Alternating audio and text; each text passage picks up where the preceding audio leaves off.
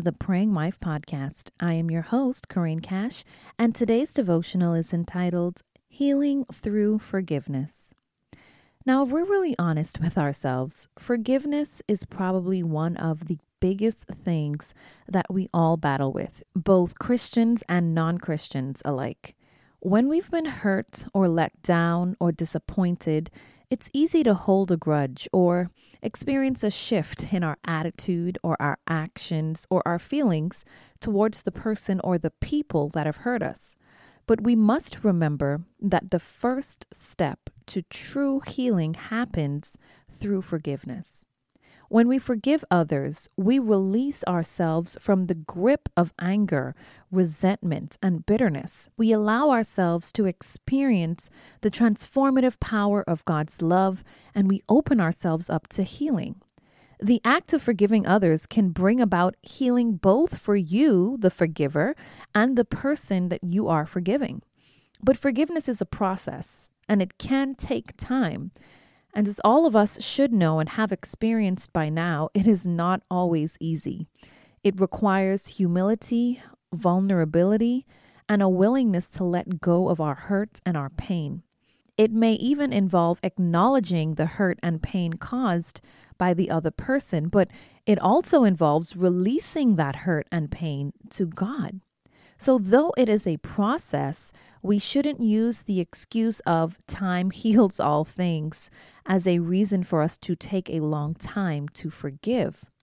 When we choose to forgive and we allow ourselves to be healed, we experience the fullness of God's love and His grace.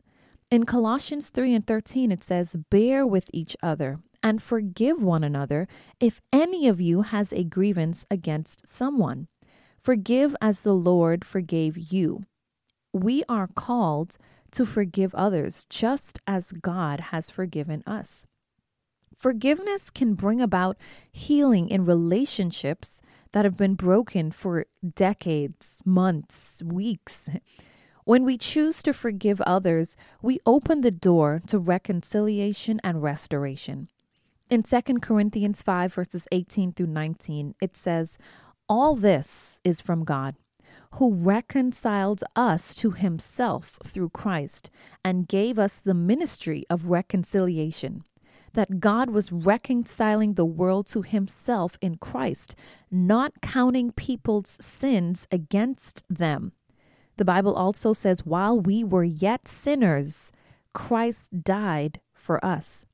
And we are all called to be agents of reconciliation in the world by extending the same forgiveness to those who have wronged us. And forgiveness does not come with a scoreboard of keeping records of wrong. In Matthew 18, Peter asks Jesus, Lord, how often will my brother sin against me and I forgive him? As many as seven times? and Jesus replied, I say to you, not even seven times, but 77 times. This shows us that forgiveness should not have limits. We are called to forgive others as many times as needed. Forgiveness brings about healing in our own hearts and in our own lives. When we hold on to this anger and this bitterness towards others, it can lead to physical and emotional harm. There are studies out there to prove that stress and unforgiveness can build up in your heart and cause physical harm. But when we choose to forgive, we release that burden and we experience the true freedom that comes with it. In Matthew 6 14 to 15, it says, For if you forgive other people when they sin against you, your heavenly Father will also forgive you. But if you do not forgive others their sins, your Father will not forgive your sins. So forgiveness is not only a choice, but it is a commandment. Forgiveness is not just something that we do for others, it's something we do for ourselves. When we choose to forgive others, we open up ourselves to the healing power of God's love. So today, let us choose to forgive others. Let us open that door to reconciliation and restoration in our relationships. Let's experience healing in our own hearts and our lives. Let us be agents of forgiveness and reconciliation in this world, just as God has forgiven and reconciled us to himself. Let us choose today to forgive those who have hurt us, and let us allow God to heal our wounds. Open yourself up to the transformation and the transformative power of God's love and walk in freedom and joy. May we all be a living testimony to the power of forgiveness and healing, and may our lives be a reflection of God's love and His grace. Let us pray. Heavenly Father, we come to you today. God, we ask for your help in forgiving those who have wronged us. Lord, we admit that it is not always easy to forgive, but we know that your word commands us to do so. So, mighty God, we ask for your grace and your strength to forgive others just as you have forgiven us.